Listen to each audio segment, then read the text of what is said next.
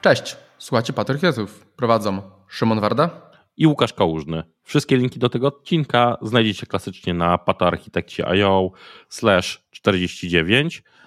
Wczoraj zakończyła się rejestracja na nasz urodzinowy meetup, więc jeżeli się rejestrowaliście, to pamiętajcie, że 9 listopada i dodatkowo z okazji 50 odcinka, który już jest za tydzień, zbieramy pytania do sesji AMA Ask Me Anything.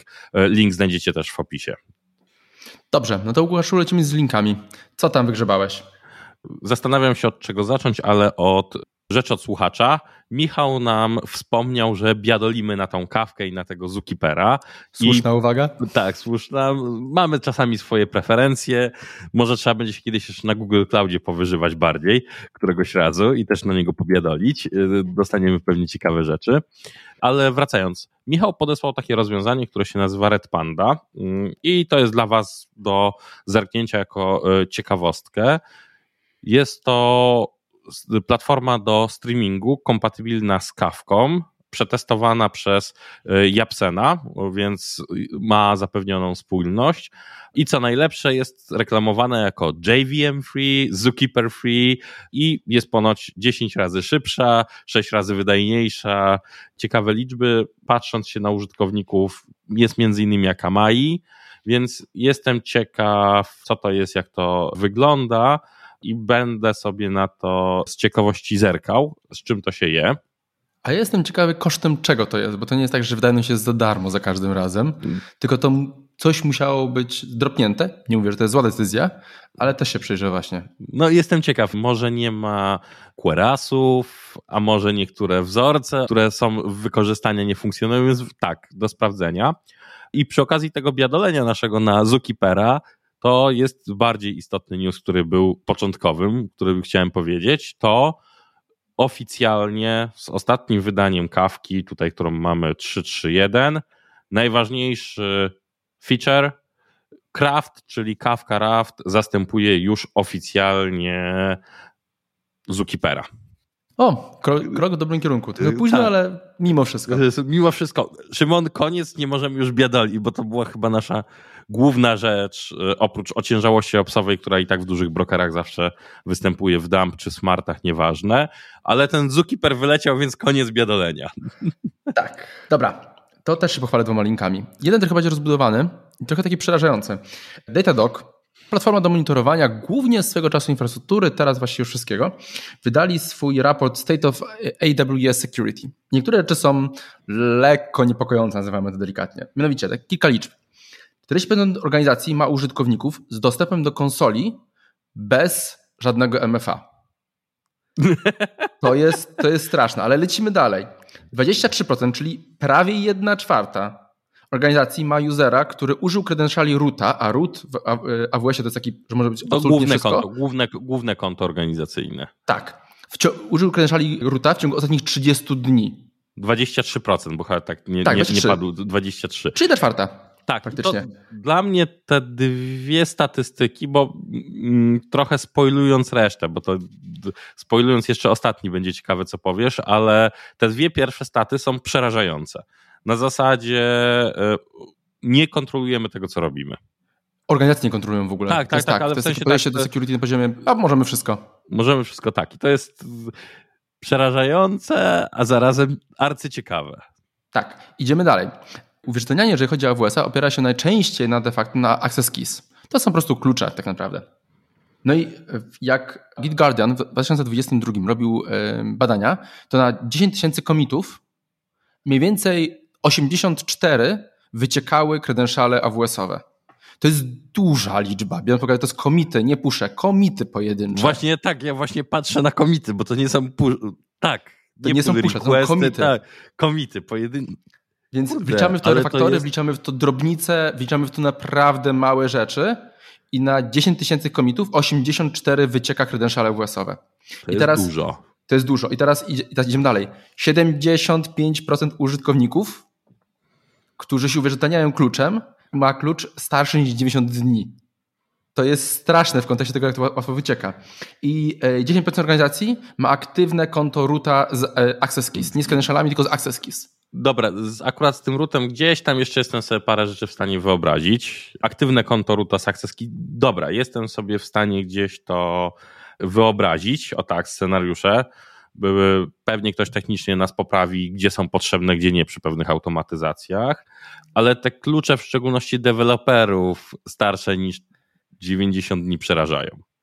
Bo rozumiem, tak. automatyz rozumiem automatyzację, bo mówi się, że 180 przy automatyzacjach, teraz mówimy, to jest 180 dni gdzieś tam, jak popatrzymy bez praktyk rynkowych, że co 6 miesięcy powinniśmy e, zmieniać klucz, jeżeli nie, przy CI/CD czy innych takich rzeczach. Tak, ale na automatyzacjach z reguły lecisz kontami technicznymi, które mają tak. bardzo wąskie uprawnienia, co mogą zrobić. A to sobie leży na twoim laptopie, na twojej tak. stacji deweloperskiej. I to często le leży też w, w musi być albo jest w katalogu projektu, tylko po prostu jest ignorowany, albo po prostu jest odczekowywane generalnie, że tego nie puszujemy tym razem.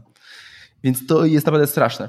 I jeszcze ostatni, mianowicie Instance Metadata Service w wersji drugiej, on miał nieco podbić, jeżeli chodzi o bezpieczeństwo i trudność wyciekania, wycienia kluczy z dostępem do EC2. To nie jest włączony domyślnie i jest bardzo małe jego użycie. Także powiem tak, zacząłem tak myślałem, że taki, e, będzie taki słaby raport, nic tam się ciekawego nie dowiemy, ale przeraziło mnie to trochę, muszę powiedzieć.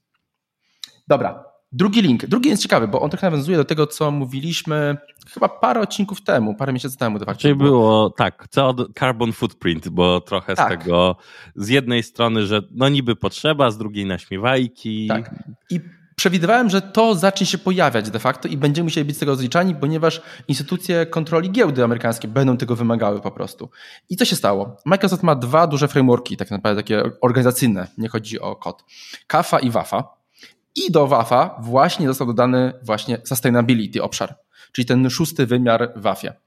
Więc jakby na nie patrzeć, powoli ten temat się toczy i wydaje mi się, że się będzie toczył i od niego nie uciekniemy, i czeka na zbranie w budżety finansowe, też budżety karbonowe. Jakkolwiek o tym zdanie by nie mieć, jak to wygląda ten cały rynek wokół tego obszaru i tego rynku, to wydaje mi się, że mimo wszystko czeka nas patrzenie na to, jaki będzie nasz carbon footprint.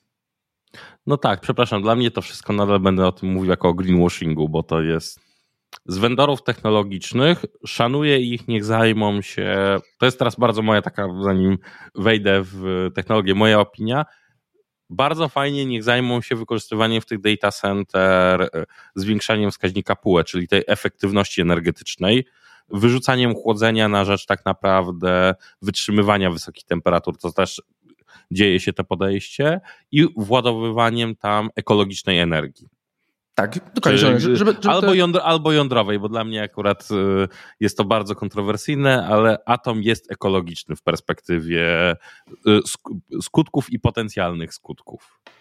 Bym się z tym zgodził. A atom jest nieunikniony, powiedzmy sobie szczerze. E, tak. Ale tak. dla mnie to też jest kolejny wymiar, czemu organizacje będą parły bardziej w kierunku chmury, bo zrobienie takiego prawdziwego zero, właśnie jak mówiłeś, w sensie nie przez offsetting, a nie, nie przez kupowanie, na on-premisie będzie bardzo, bardzo ciężki. Tak, będzie. Tylko patrząc się teraz tak, ja sobie przepatrując sobie, co tam jest zrobione, mm, mówienie sobie teraz o tym właśnie energy consumption, carbon emission w kontekście architektury aplikacji. Bo to zakłada, że zaczynamy robić porządek z architekturą aplikacji. Szymon. Tak mamy zacząć porządnie kodować kod biznesowy. Łukasz. Tak jakby był high performanceowy, dlatego. Łukasz, powiem tak, dziwi mnie, że ty jeszcze żyjesz nadzieją, że będziemy porządnie kodowali kod biznesowy. I ja to porzuciłem i bardziej, bardziej po prostu trzeba te ja, pierdolki jakoś ogarnąć. Ja, nie, nie, nie, ja wiem, że jakoś ogarnąć, tylko porównuję to, bo jeżeli sobie teraz popatrzymy, tak realnie, wpływ, który ma e, aplikacja na ten carbon footprint, oznacza, że pobiera mniej energii. Tak, dokładnie tak. Weźmy sobie teraz Java, C Sharpa i kochanego Reacta czy Angulara na froncie. Tam nie ma miejsca na energooszczędność. Znaczy, to nie, znaczy dla mnie to się ważne z tym samym, co de facto jaka jest idea właśnie chmury.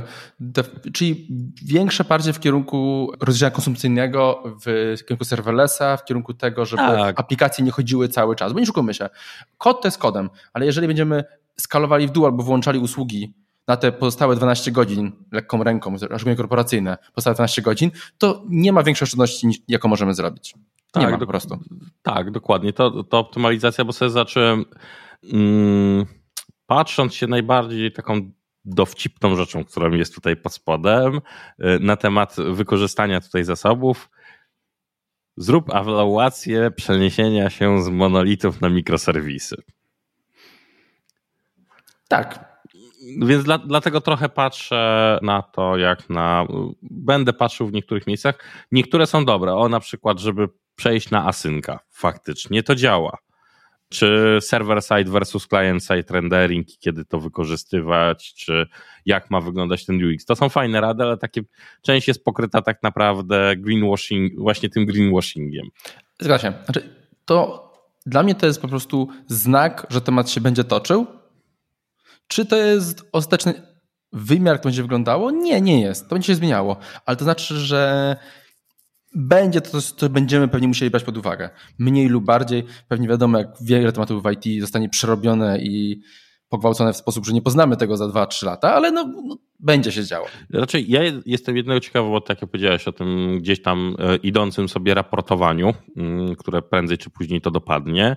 E, jak bardzo potem dostawcy usług, czyli e, jak szeroko ten jedno miejsce rozleje się na takie regulacje z, z giełdy rozleją się dalej, jeżeli zacznie się takie raportowanie. Rozleją się, bo to ma być wymagane dostawców, więc rozleje no. się nawet na prywatne firmy. Dobrze, bo się przedłużamy. Kończymy. Kończymy. Trzymajcie no się. Co? Hej. Na razie, hej.